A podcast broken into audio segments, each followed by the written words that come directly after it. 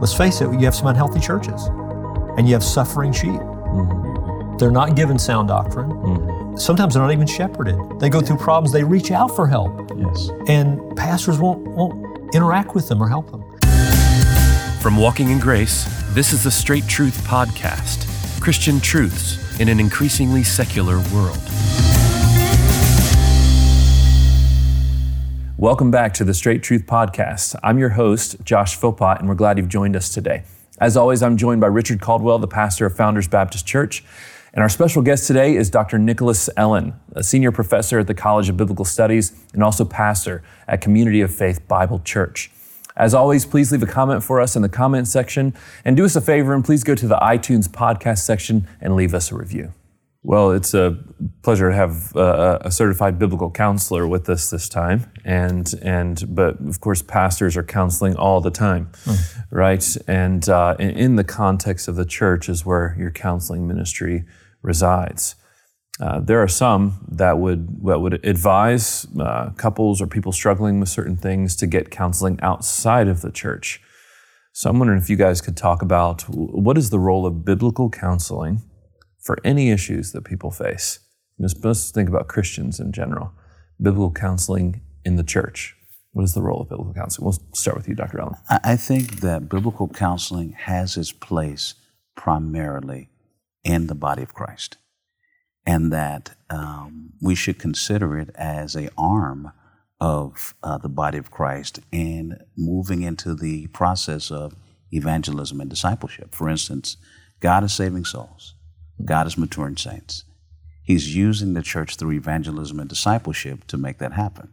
Biblical counseling is just another opportunity.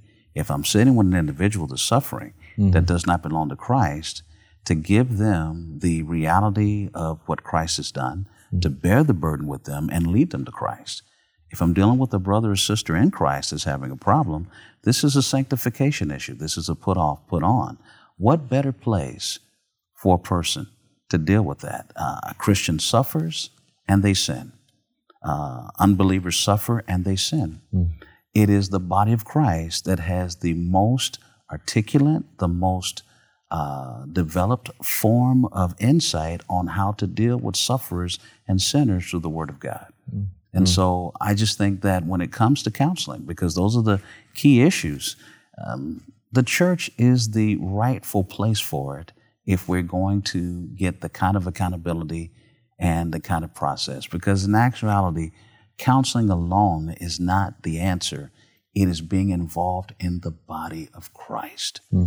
And what I tell people is you don't need a counseling ministry as much as you need a ministry that counsels. Hmm. And that's the entire body of Christ together. Mm, that's good. That's good. That is good. I would just say, you know, the church teaches publicly and house to house, has throughout its history. That's what we're instructed to do.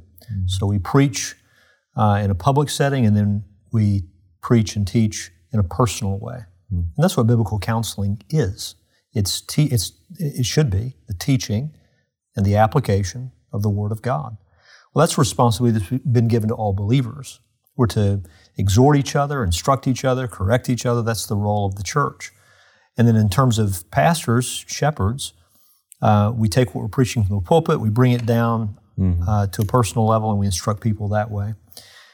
The concern I have is, is when we talk about biblical counseling, now to make it some separate thing, not mentioned in Scripture, um, I think is dangerous. And, and what it results in is counseling is, is removing people from God ordained influences that are meant to help them. So, for example, we think about counseling centers outside the church. Now, now we're sending people away from biblical shepherding, away from their elders, away from the church in some cases, to, to get their help. Hmm. Instead of encouraging them to listen to the sound instruction of God's word that's coming to them from the shepherds that the Lord has put in their lives hmm. and the church that they belong to. I think that's an unhealthy thing. What makes it a little bit difficult, Nick and I have talked about this before, is let's face it, you have some unhealthy churches and you have suffering sheep. Mm-hmm. They're not given sound doctrine. Mm-hmm. Sometimes they're not even shepherded. They go through problems, they reach out for help. Yes. And pastors won't, won't interact with them or help them.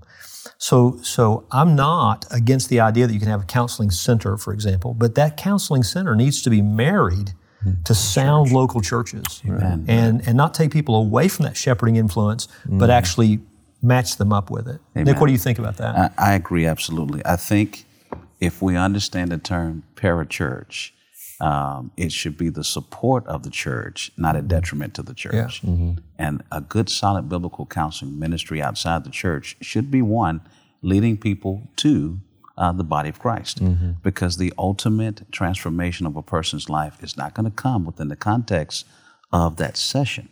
It's going to come in the working out of that mm, session. That's good. And that's to be worked out within the body of Christ at a local assembly. So I just think that if it is, in the sense, of biblical counseling center, it needs to be solid in its presentation of insight from God's Word.